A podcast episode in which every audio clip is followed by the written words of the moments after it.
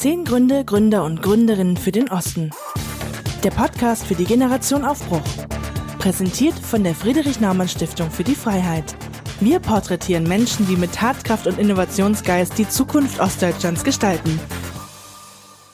Heute spreche ich mit Sebastian Süß und Tobias Rüdiger.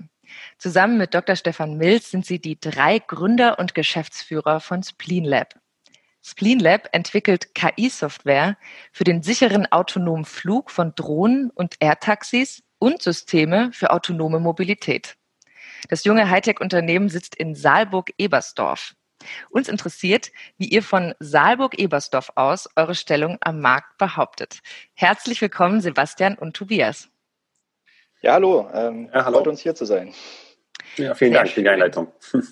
Ja, dann dürft ihr euch beide nacheinander bitte einmal kurz vorstellen.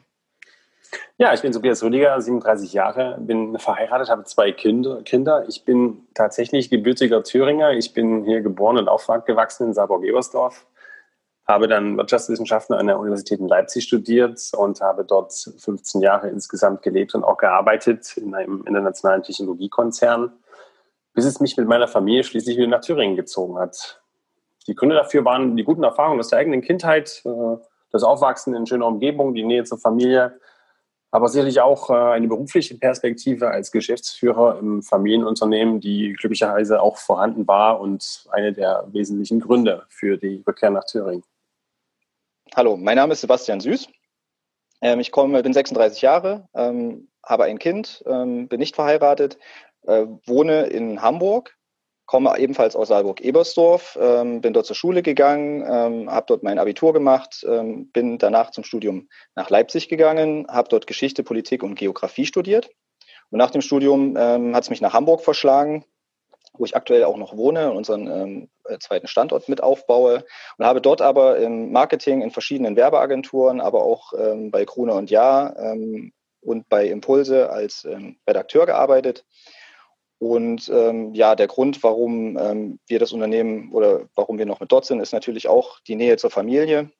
Das ist ein sehr wichtiger Punkt. Ähm, ich habe dort auch noch einen Verein, den ich mit Freunden 2009 gegründet habe, der Bildungsarbeit an Schulen in Ostdeutschland macht, mit dem wir auch 2010 einmal von Saalburg-Ebersdorf nach Kapstadt mit dem Auto gefahren sind.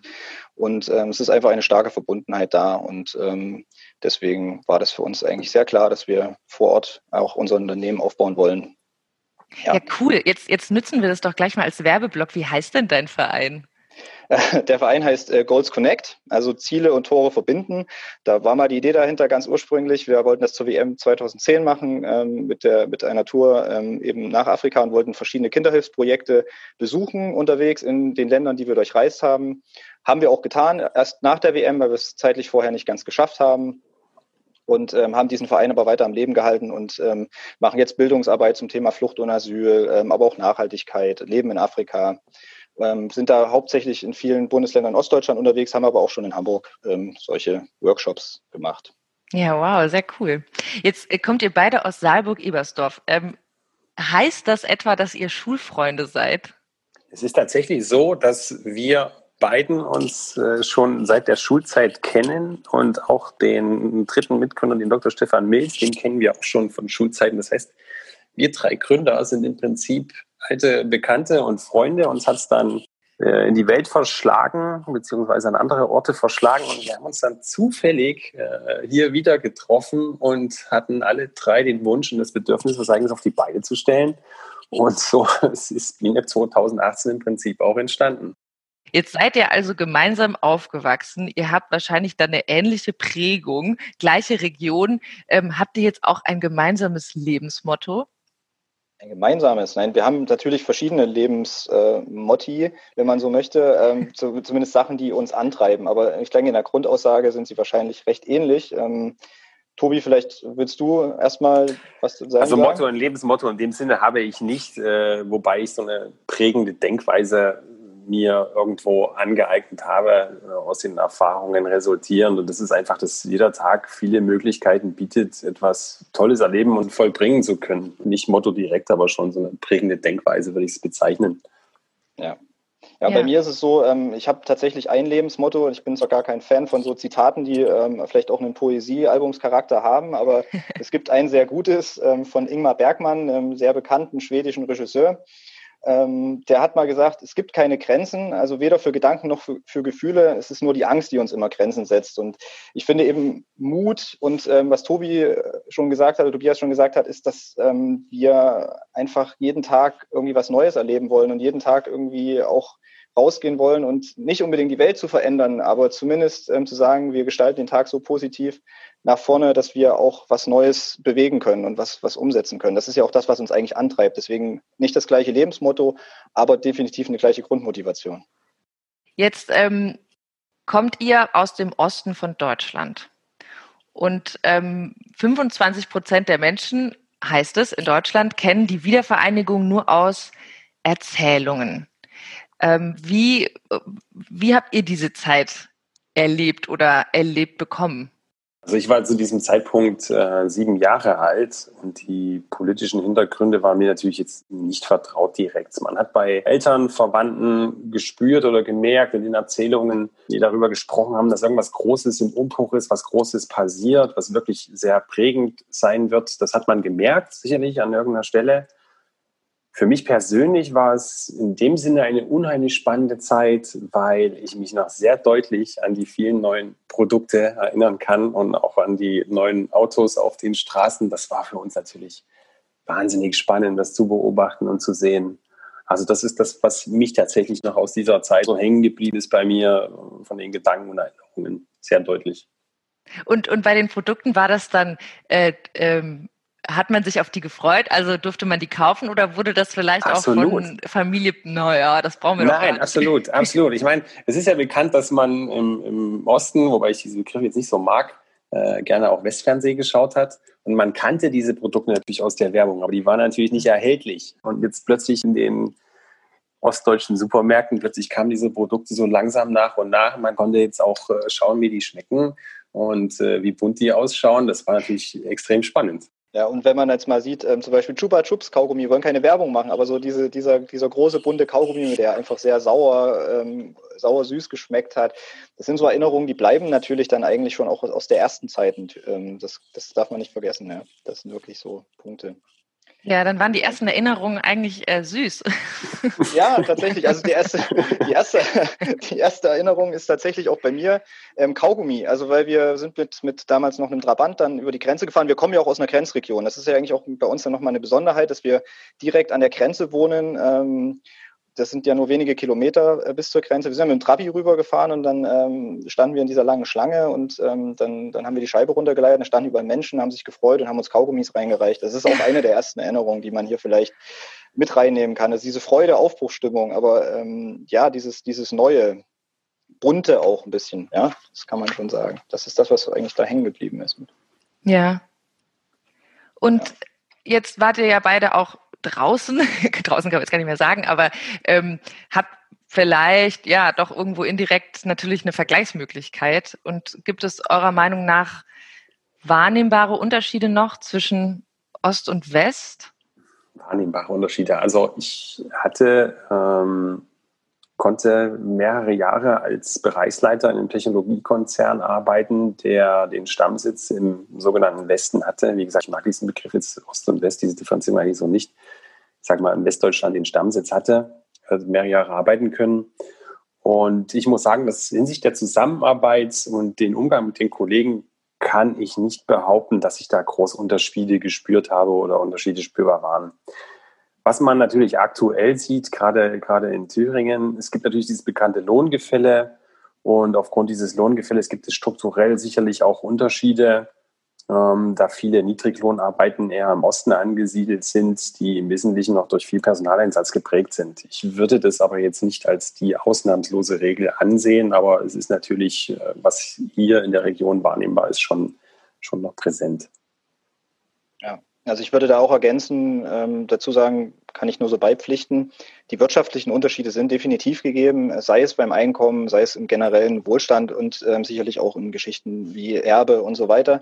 Da gibt es einfach ähm, krasse Unterschiede. Das ist so. Ähm, was ich nicht sehe und nicht mehr wahrnehme, ich bin jetzt auch schon lange in Hamburg und ich habe auch, ähm, oder wir haben auch Freunde überall in Deutschland, auch teilweise Familie überall in Deutschland es ist jetzt keine in unserer Generation nicht mehr dieses große Thema Ost und West. Also das ist nicht mehr so, diese, diese Differenzierung ist vielleicht in der Generation vor uns noch stärker. Ähm, wir verstehen uns da, glaube ich, schon, also eher als, äh, also sowieso als Gesamtdeutsche, aber vielleicht auch eher als Europäer. Ähm, die Unterschiede, die man wirklich bewusst noch wahrnehmen kann, die man ganz stark sieht, ist natürlich eine Überalterung, die auch durch Abwanderung geprägt ist, ähm, von guten, ausgebildeten Kräften wie uns eben auch teilweise, die dann aber zum Glück jetzt auch teilweise wieder zurückkommen, auch vermehrt.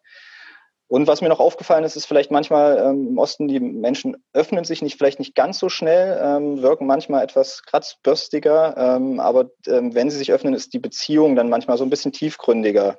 Ähm, das liegt sicherlich auch an so einer, an so einer Neugier und ähm, auch einer gesunden Naivität, die man hat, aber auch einem kleinen Schutzpanzer, der sich aufgebaut äh, hat nach der Wende, weil da auch negative Erfahrungen logischerweise mit reingespielt haben. Ja, verständlich. Genau. Ja. Und jetzt habt ihr euch ja ganz bewusst entschieden, im Osten zu gründen. Ähm, könnt ihr da vielleicht, ja, könnt ihr so eine Motivation ausformulieren? Ja. Hättet ihr es also, nicht irgendwo anders leichter gehabt? Leichter weiß ich gar nicht. Also wir, man muss wirklich sagen, wir haben, ähm, muss ja dazu sagen, als junges Unternehmen, wir haben auch Investment eingesammelt, wir haben viel mit Investoren gesprochen und die haben uns natürlich auch diese Frage gestellt, warum da? Warum geht ihr nicht ähm, nach Berlin? Warum geht ihr nicht nach München? Warum geht ihr nicht zumindest nach Jena oder Leipzig? Und wir haben immer gesagt, ähm, wir haben hier Standortvorteile. Also ähm, wir haben hier Leute, die sehr motiviert sind, ähm, die gut ausgebildet sind, die entweder zurückkehren, dazu kommen wir vielleicht dann später oder kommen wir sicher später auch nochmal, die auch zu uns zurückgekehrt sind und auch zurückgezogen sind. Wir haben ein sehr gutes Netz ähm, an die Universitäten. Ähm, wir haben die Familien vor Ort. Das ist ein ganz wichtiger Faktor in, in allen Bereichen. Wir haben natürlich auch eine starke Heimatverbundenheit. Ich glaube, das haben auch viele. Wir sind gerne da. Es ist eine sehr schöne Region. Und ähm, was wir halt sehen, es gibt halt auch so ein, so, ein, so ein vielleicht ein kleines neues Aufbruchsgefühl im Osten. Also wir kommen ja später vielleicht auch nochmal auf ähm, die anderen Metropolen in der Region zu sprechen. Ähm, da ist, da, da bewegt sich was. Also ähm, und was wir halt wollten, ist Unabhängigkeit. Ähm, ja, und eben auch so ein bisschen so dieses Kontraprogramm zu den großen Städten. Wir sind ja da auch gewesen und wir sind, haben uns da auch wohlgefühlt, aber wir haben halt auch gemerkt, gerade in der ländlichen Region mit einem guten universitären Netzwerk, aber auch ähm, an, an Unternehmen kann man eben auch sehr viel bewegen und es macht auch Spaß, eben da im Osten also vornehmlich, ich bin auch kein Fan von dieser Ost-West-Geschichte, ähm, weil wir sind sehr regional hier an, angesiedelt. Aber wir haben es bewusst getan und wir mussten nicht woanders hingehen. Das haben wir gesehen. Das war gut. Tobi, hast du vielleicht noch was dazu? Nein, das hast du eigentlich ziemlich gut zusammengefasst und ich sehe es ganz genauso. Ist auch schön, dass ihr das so betont, ähm, dass ihr in diesen Ost-West-Kategorien gar nicht mehr denken wollt oder dass das keine schöne oder keine gute Formulierung ist.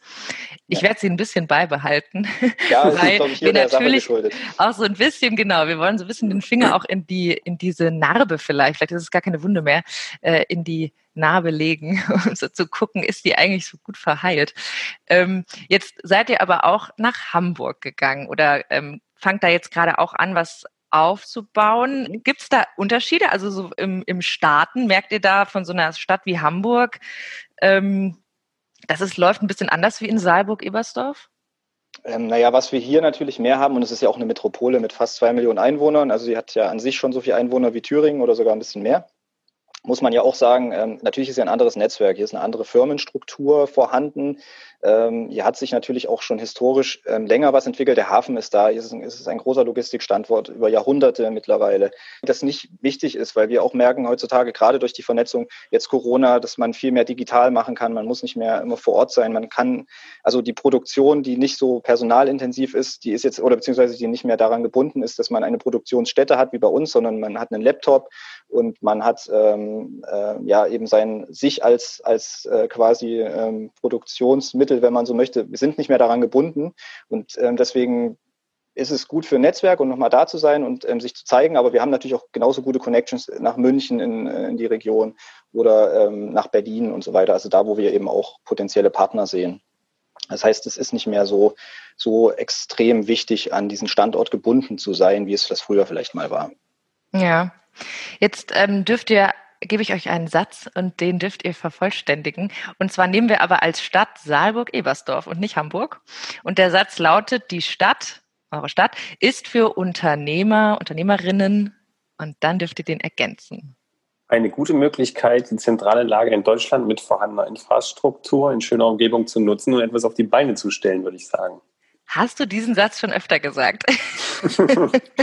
Nein, also die Ausführungen, die Fragen, die du gerade vorfeld gestellt hast, die gehen natürlich in die Richtung. Und äh, ich sage ja. mal, bei einer Standortentscheidung, bei einer Standortauswahl ist natürlich erstmal äh, ausschlaggebend, welche Voraussetzungen ich, ich habe, welche Voraussetzungen ich bekomme. Wir sind aufgrund des Produktes, was wir machen, nicht unbedingt darauf angewiesen, dass alle Mitarbeiter immer vor Ort sind.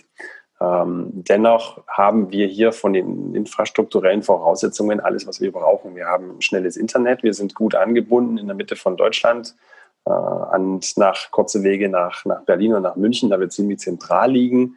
Wir haben mit einem universitären Netzwerk hier auch gute Möglichkeiten, auf Fachpersonal zurückzugreifen, was wir, was wir auch sehr gerne nutzen. Von daher waren die Voraussetzungen sehr, sehr positiv. Und auch was unsere Finanzierung betrifft, gibt es in Thüringen gute Möglichkeiten, ähm, da was auf die Beine zu stellen oder Investoren zu bekommen. Jetzt hast du das äh, Netzwerk schon angesprochen. Ähm, das ist ja genau, der Standort jetzt nicht mehr so entscheidend bei euch, aber ähm, das Netzwerk eben doch auch. Ähm, ihr habt es eben auch schon erwähnt, aber was kriegt ihr so für Unterstützung von Unis, Hochschulen oder gibt es ja andere Institutionen, auf die ihr irgendwie zurückgreifen könnt? Also vielleicht mal zum wesentlichen Netzwerk. Also was die Finanzierung betrifft, ist unser Hauptinvestor die Beteiligungsmanagement Thüringen GmbH. Dies ist eine Tochter der Thüringer Aufbaubank. Die Beteiligungsmanagement Thüringen GmbH investiert in, gezielt in Thüringer Unternehmen und Startups. Und neben den finanziellen Aspekten ist die BMT auch ein starker vernetzter, gut beratender und lösungsorientierter Partner, der uns von, von Landesseite mit tollen Möglichkeiten auch Unterstützung anbietet. So als, als Hintergrund zur Finanzierung.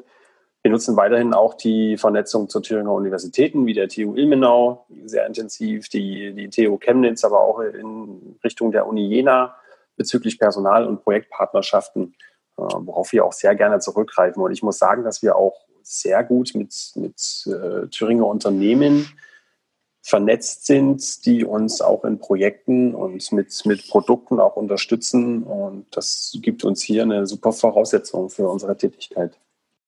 Ja, und ich hätte noch einen Punkt, den man noch, den man vielleicht auch ähm, zu den vorhergehenden Fragen mit hier ergänzen kann, ist halt auch, um zu sagen, zu, zu zeigen, wie schön das mit dem Zusammenwachsen eigentlich auch funktioniert. Ist, ähm, dass unser zweiter Investor kommt tatsächlich aus Österreich und äh, wir haben aber ein Business Angel auch als Kassel, die halt auch bewusst ähm, in uns äh, investiert haben, weil wir denen eben auch diese Standortvorteile, die Tobi gerade genannt hat, eben auch ähm, sehr glaubhaft ähm, aufzeigen konnten. Und ähm, das ist halt auch wieder sehr schön, weil es uns eben auch das Feedback gibt, dass wir eine sehr gute, also eine, eine richtige Entscheidung getroffen haben. Ja, herzlichen Glückwunsch. Jetzt habt ihr bei eurem Unternehmen, weil wir jetzt gerade so von also von Unis und Hochschulen und so sprechen, habt ihr da ähm, Studenten, Werkstudenten oder Praktikanten bei euch im Unternehmen? Und wenn ja, also Stichwort Fachkräftemangel, ähm, was habt ihr so für Erfahrungen mit denen? Also grundsätzlich haben wir unseren Basisbedarf zur Gründung an Fachkräften ähm, ganz in der Anfangsphase des Unternehmens aus unserem eigenen Netzwerk äh, decken können. Das heißt, wir haben die Bekannten, die willig waren, in die Region zurückzukehren, akquiriert und haben sie für unsere Idee begeistern können. Aktuell beschäftigen wir acht Vollzeitkräfte und konnten Fachpersonal durchaus auch aus München, Leipzig oder Freiburg nach Thüringen werben, was natürlich für uns, für das Unternehmen, für die Idee spricht, weiter nutzen wir aber auch, wie du gerade schon angesprochen hast, die Möglichkeiten der Universitäten für, für Werkstudenten oder Praktikanten, die bei uns auch tätig sind. Und so versuchen wir auch schon frühzeitig Nachwuchskräfte als Fachpersonal zu werben äh, und zu gewinnen. Das Gute ist, dass die, die TU Chemnitz, äh, die TU Ilmenau und die Uni Jena hier auch die entsprechenden Studiengänge anbieten, die, die wir gut gebrauchen können. Ja, okay. Aber dann ähm, unter, äh, verhindert ihr nicht nur die Abwanderung, sondern unterstützt auch die Einwanderung quasi. Tatsächlich, tatsächlich, ganz genau. Das stimmt. Und wir werden auch internationaler, das ist halt auch schön. Also selbst wir ziehen auch Leute mit ähm, ähm, internationalem Hintergrund ähm, in unsere Region, was natürlich auch ähm, schon eine gute Geschichte ist. Ja, das, das fällt mir auf bei den, das glaube ich jetzt die vierte, fünfte Podcast-Folge. Und ähm, jeder betont so sehr diesen europäischen Gedanken. Das habe ich bis jetzt von jedem gehört. Das finde ich total toll. Also das hätte ich nicht so erwartet, aber das äh, kommt immer so als Ansatz auch in Abgrenzung zu Ost-West, dass man doch eher auch europäisch denkt. Ja, schön. Jetzt kommt die Corona-Frage. ähm, ja, genau. Genau. Also das, das bleibt natürlich äh, in dieser Zeit jetzt nicht aus. Welche Auswirkungen oder hatte Corona denn Auswirkungen auf euer Unternehmen? Ja, es ist natürlich gerade in der Anfangsphase entscheidend, dass man Bekanntheit, Reichweite und natürlich auch dadurch Marktanteile generiert. Ähm, durch den Wegfall von relevanten Messen und Veranstaltungen war es natürlich notwendig, auch über andere Kanäle diese Reichweite und diese Zielgruppe anzusprechen. Man merkt aber auch, dass bei potenziellen Kunden eine gewisse Vorsicht und auch ein Rückgang der Investitionsfreudigkeit zu verzeichnen ist, was uns vertriebsseitig natürlich vor eine größere Herausforderung auch gestellt hat. Wir haben die Zeit aber auch dafür genutzt, unseren Fokus äh, auch stärker in Richtung Produktentwicklung zu verschieben, was uns auch ganz gut gelungen ist, muss man sagen. Genau, und wir haben die Zeit auch nutzen können, durch dass wir auch ein Investment hatten, aber halt eben auch, ähm, ja, wir hatten keine negativen Auswirkungen, eben auch Leute einzustellen, ne? also um weiter zu wachsen trotzdem und eben das zu voranzutreiben, was unsere Vision ist. Genau, das war vielleicht auch einer der Vorteile, dass tatsächlich mit Einstellungen auf dem Gesamtmarkt etwas vorsichtig agiert wurde. Und dadurch hatten wir natürlich auch die Möglichkeit, ein, ein größeres Angebot an, an Fachkräften sichten zu können. Ja, okay. Jetzt seid ihr drei Gründer aus dem Osten und habt im Osten gegründet. Das heißt, ihr mhm. seid vom Fach.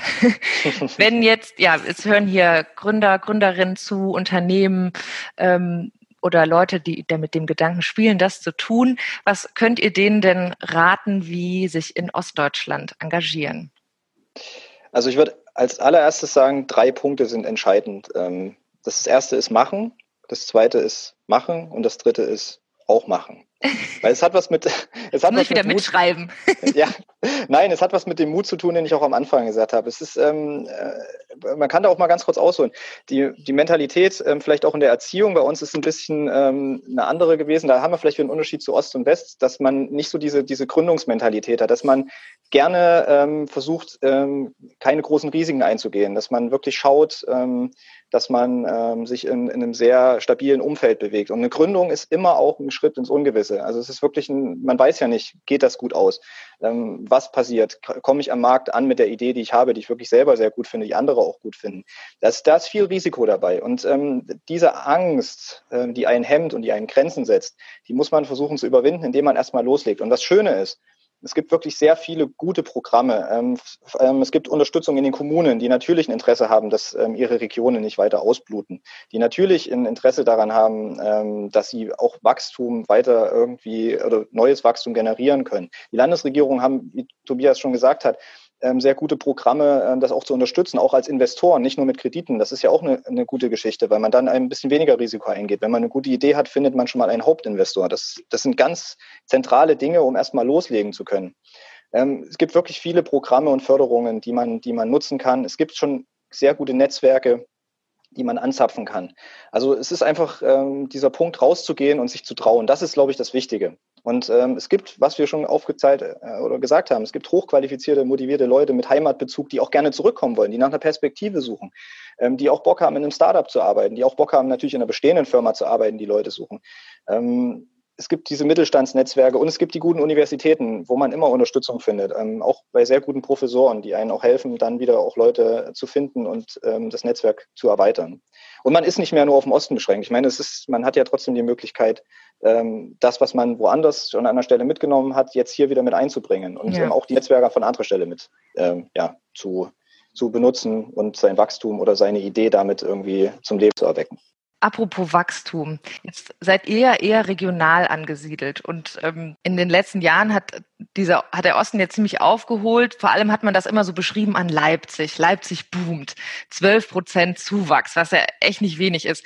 Ähm, woran liegt in eurer Meinung A, dieser Trend zum Wachstum und greift das auch auf die Region über? Also ihr seid jetzt in der Region, aber gibt es auch einen Trend da wieder in das, ja, den, das Land zu nehmen? Ja, also man bei Leipzig muss man natürlich auch mehrere Faktoren beachten. Also ähm, Leipzig wächst natürlich auch, also was die Größe der Stadt angeht. Ich meine, als wir noch da studiert haben, waren es noch 500.000 Einwohner. Jetzt sind wir fast bei 600.000 Einwohnern.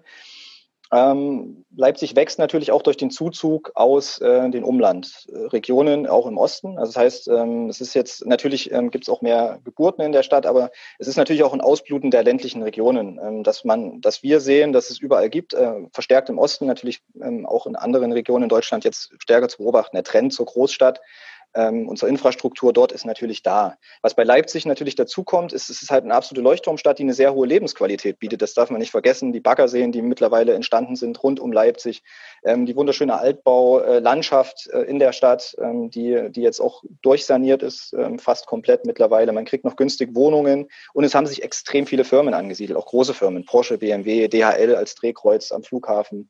Aber auch Startups haben sich sehr stark und sehr, sehr gut entwickelt in, in, äh, in Leipzig. Also es gibt wirklich sehr viele. Ähm, ein, eine zu nennen ist vielleicht die Apps Factory, die ja mittlerweile die Nummer eins in Deutschland ist, was äh, das Programmieren von Apps für verschiedenste ähm, ja, Institutionen, ähm, Firmen und so weiter angeht und die jetzt auch mittlerweile, glaube ich, schon 200 Mitarbeiter haben und eigentlich auch einen Wirtschaftsfaktor schon jetzt darstellen.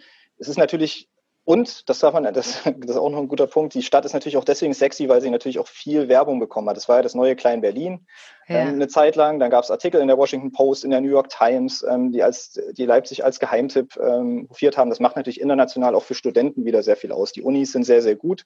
Ähm, ja, also das ist, da ist, da ist eine Gemengelage, die, die dazu geführt hat.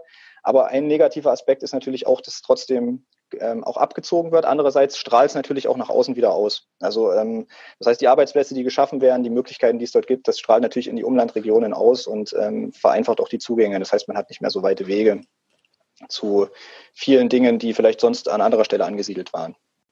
Genau. Tobi, hast du vielleicht noch was natürlich in Leipzig, glaube ich, aus meiner Sicht ein nicht zu unterschätzender Faktor ist, ist auch die Hochschullandschaft in, in Leipzig, in dem ich das Angebot von mehreren Hochschulen habe und die, die Studierenden, die dorthin gehen, aus vielleicht ländlichen Regionen auch sehr gerne in Leipzig bleiben aufgrund dieser, dieser ganzen Beweggründe, die der Sebastian gerade schon genannt hat. Ja, umso mehr zu begrüßen, dass auch in der Region ähm, Startups entstehen. Und ähm, jetzt habt ihr beide Kinder. Deswegen interessiere ich mich jetzt mal dafür. Man ist jetzt in so einer Region, ähm, in, ja, in einem ländlicheren Bereich und man hat ein Startup gegründet und der Berufsalltag ist stressig. Wie sieht das denn aus mit Kinderbetreuung? Also gibt es da schon Angebote? Sag ich mal, in Berlin sind irgendwie in einer Straße 18 Kitas. Wie, wie sieht das bei euch aus? Also ich bin ja selbst, wie gesagt, Vater von zwei Kindern und habe auch den Vergleich zwischen der Kinderbetreuung in Leipzig und hier im ländlich geprägten Thüringen. Während das Finden einer Kita in Leipzig schon eine sehr große Herausforderung werden konnte, habe ich hier tatsächlich keine Probleme damit. Wir haben hier selbst im, im, in der Kleinstadt zwei Kitas, wo ich mir aussuchen konnte, wo ich meine Kinder hingebe. Die Wege sind sehr kurz, die Betreuungsangebote sind sehr umfangreich und auch die Betreuungszeiten für Berufstätige sind sehr komfortabel. Und natürlich habe ich zusätzlich auch noch die Möglichkeit, die Kinder in, in sehr arbeitsintensiven Zeiten auch mal den Großeltern zu geben, die sich darüber natürlich wahnsinnig freuen und die mir wieder eine flexible Zeitgestaltung äh, ermöglichen. Ja, und ergänzend dazu kann man noch sagen, es ist auch wieder ein Standortvorteil. Also tatsächlich auch wahrscheinlich generell im Osten, auch in den ländlichen Regionen. Es gab ja schon historisch bedingt ähm, aus äh, ja, der DDR heraus eine große Betreuungslandschaft für Kinder, die halt auch sich ähm, über die Jahre jetzt erhalten hat. Das heißt, es gibt immer noch sehr viele ehemalige Kindergärten, jetzt natürlich Kitas, ähm, die einfach auch bei uns, also wir haben äh, selbst in, in den Nachbardörfern gibt es halt äh, kleine Kitas, die eben ähm, genutzt werden können. Ähm, mit kleinen Gruppen intensiver Betreuung, was natürlich sehr schön ist. Also das darf man, das darf man nicht unterschätzen. Da ist man natürlich auch gegenüber Großstädten ähm, und Metropolen einen sehr großen Vorteil. Ich kann von Hamburg Lied singen. Das ist manchmal ein langer Weg, dann einen Platz zu finden hier. Ja, unbedingt. Also man umgeht so ein bisschen die, die Wartelisten. Richtig. Die Wartelisten, bei denen man nicht mal, bei denen selbst bei Zusagen keine Garantie ist, dass nicht noch irgendwas passiert. die Wartelisten, wo, wo das Kind noch nicht geboren ist. Richtig, ja genau. Das, äh, tatsächlich war das so. Also so habe ich hier die Anfragen gestartet. Okay, also, also liebe Leute, ihr dürft in den Osten ziehen, weil ihr könnt äh, Beruf und Kinder äh, vereinbaren, ohne Wartelisten. Ohne Wartelisten, ja. Sehr gut. Wir, wir bauen alle Schwellen ab hier mit diesem Podcast. Ja, super. Das, das wollen wir doch auch. Genau, genauso wie die Corona-Frage äh, habe ich auch eine Elon Musk-Frage. Und zwar, weil ihr auch ein Hightech-Unternehmen seid. Ähm, jetzt, das war ja groß in der Presse, Elon Musk baut sein neues Tesla-Werk in Brandenburg. Ähm, was bedeutet dieser Schritt aus eurer Sicht für, für die Region? Also seid ihr da Fans? Sagt ihr cool, das ist ähm, super cool, dass der kommt? Oder wie beurteilt ihr das? Also grundsätzlich äh, muss ich dazu sagen, dass ich das Produkt an sich jetzt äh, sehr interessant finde und äh, natürlich die, die Strahlkraft dieses Unternehmens auch sehr spannend finde. Grundsätzlich diese Entscheidung für die Region, denke ich, kann ich begrüßen, weil damit Arbeitsplätze und perspektivisch auch Einnahmen geschaffen werden und äh, die Automobilindustrie als sehr zulieferintensive Industrie denke ich, dass damit auch eine wirtschaftliche Stärkung der Region über dieses Tesla-Werk hinaus geschehen wird. Die Hoffnung oder der Wunsch ist natürlich, dass diese Entwicklung auch nachhaltig geprägt ist und nicht nur vorübergehend subventionsgetrieben. Das ist halt immer auch so ein Faktor, den wir halt auch sehen, also der auch sehr stark hier, ähm, auch bei uns vor Ort dann in Saarburg-Ebersdorf auch live zu erleben war, dass dann eben Firmen sich angesiedelt haben, auch Industrien ähm, in größerem Stil, die dann nach dem Ablauf der Subventionen oder den Auflagen das Unternehmen aber auch ähm, an Standort verlagert haben. Nichtsdestotrotz ist es für diese Zeit, wo das Unternehmen da ist, natürlich wirklich, wie Tobias schon gesagt hat, ein wichtiger Faktor für die Region, weil man gerade in strukturschwacheren äh, Gegenden genau das braucht, um auch eine Aufstimmung zu erzeugen. Größere Arbeitgeber, die ähm, massenhaft Arbeitsplätze bringen und auch Perspektive. Ja, jetzt ähm, beschäftigt ihr euch ja selbst mit äh, autonomer Mobilität. Da könnt ihr ja auch kooperieren. Das ist äh, richtig. Haben wir aber noch nicht angefragt bis jetzt. Ja, wir, wir sprechen da nämlich jetzt drüber, ähm, wegen der Reichweite. wir können ja auch mal anbieten, Brandenburg ist ja auch eine doch sehr regional. Gut, man, man weiß jetzt nicht, irgendwie, wie wichtig auch Berlin da jetzt ist, aber ähm, vielleicht könnte man einen Workshop geben zur regionalen, regionalen Unternehmensführung.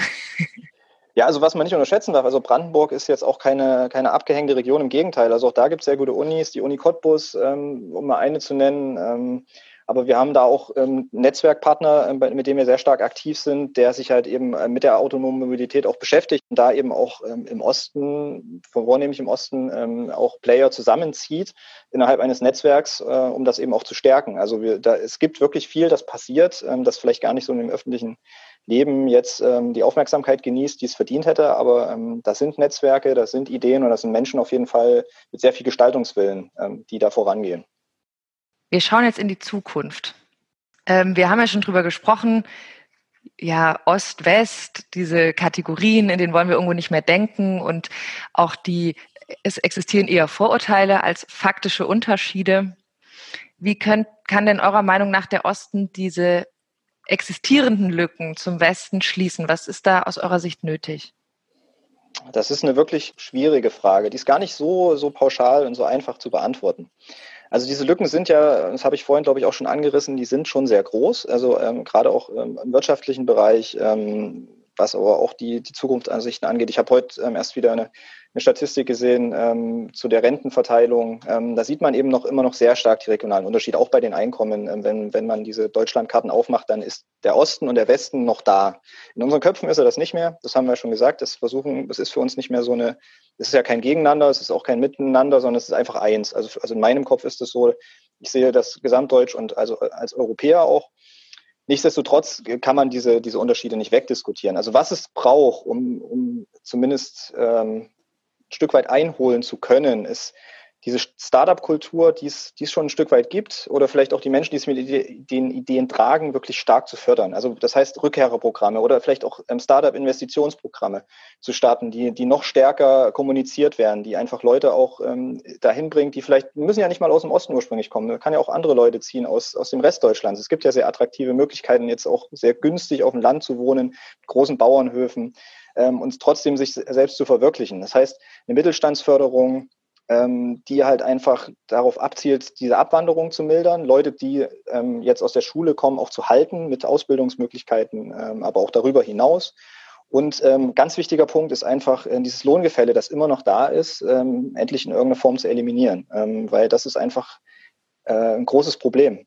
weil die Attraktivität ist einfach nicht gegeben, wenn man natürlich immer noch in vielen Bereichen so eine Art Billiglohnsektor ist für die reine Produktion, aber für die gleichwertige Arbeit in Süddeutschland ähm, ja viel, viel mehr Prozente bekommt.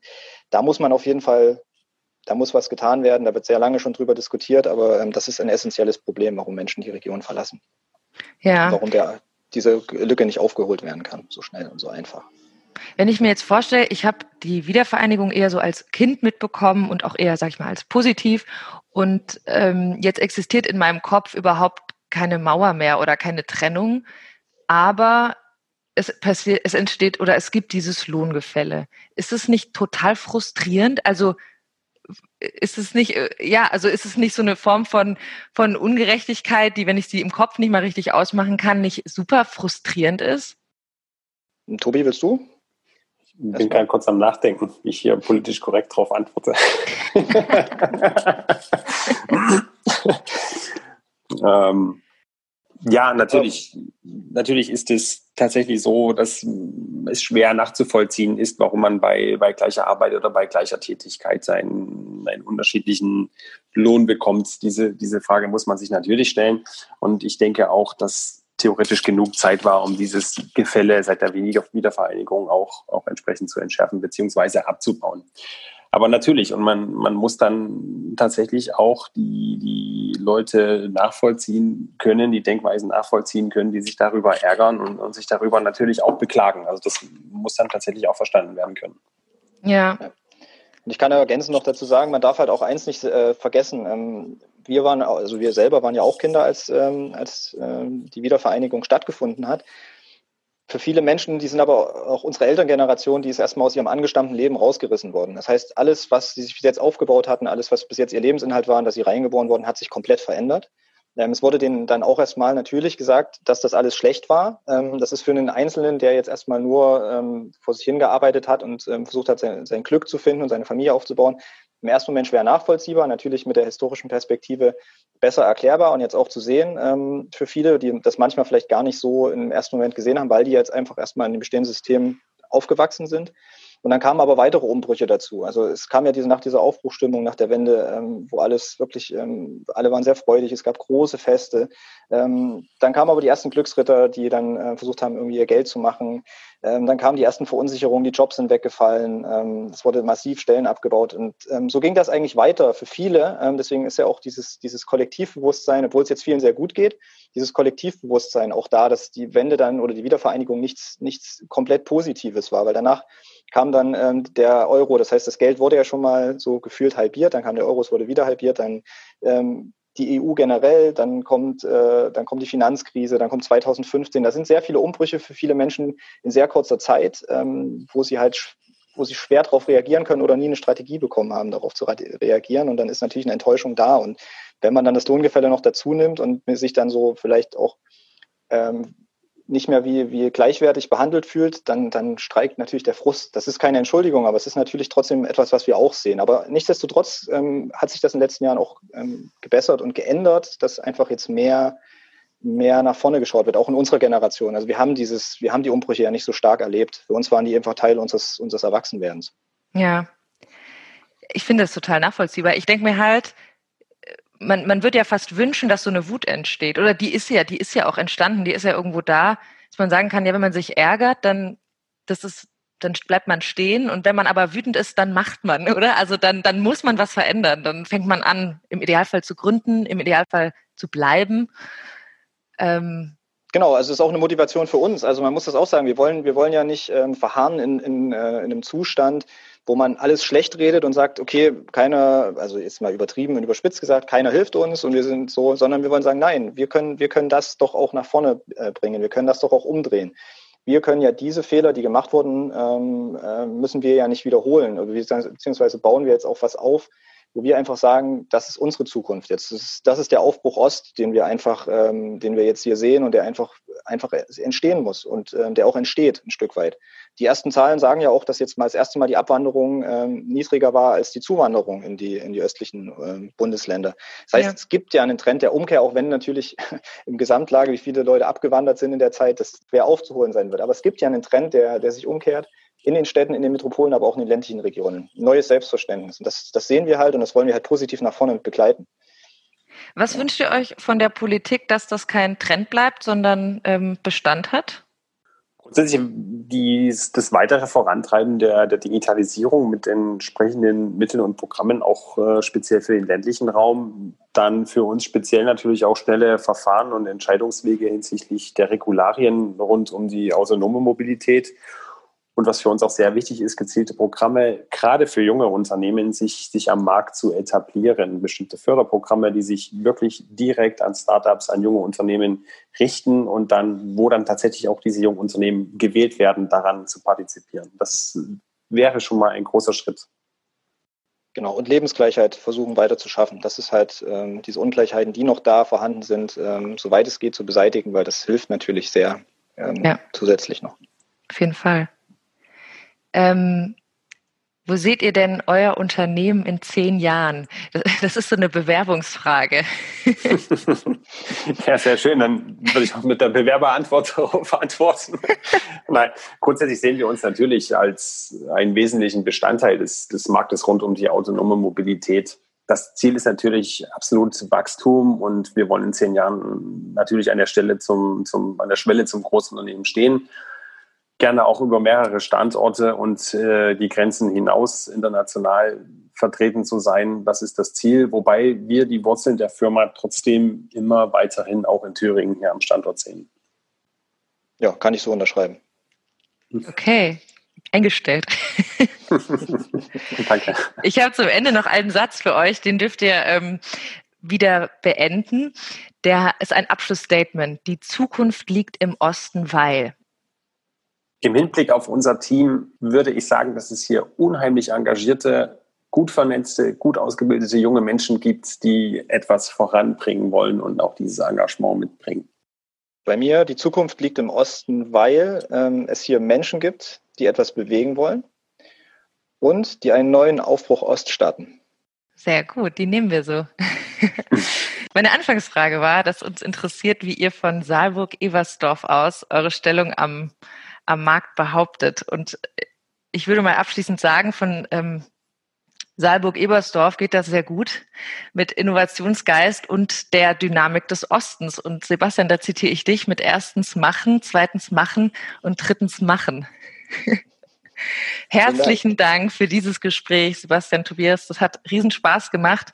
Ähm, ja, es gibt keine Grenzen außer die Angst. Also dann wünschen wir uns, dass diese existierenden Grenzen verschwinden und die, die eh nicht mehr da sind, ähm, nicht wieder entstehen. Das hoffen wir alle. Ja. Genau, das sehen dafür, wir auch. Dafür so. arbeiten Dafür wir. arbeiten wir, genau, ganz genau. Die Zukunft sieht gut aus. das denken wir auch, ja. Vielen Dank für das sehr gute Gespräch. Dann äh, bleibt mir nichts anderes zu sagen, als habt ein super Wochenende und äh, bis irgendwann. Vielen Dank. Das war 10 Gründe, Gründer und Gründerinnen für den Osten. Schaltet auch bei der nächsten Folge wieder ein, um die Generation Aufbruch kennenzulernen. Und bis dahin gibt es auch auf unserer Website jede Menge spannende Fakten zu entdecken. www.generation-aufbruch.de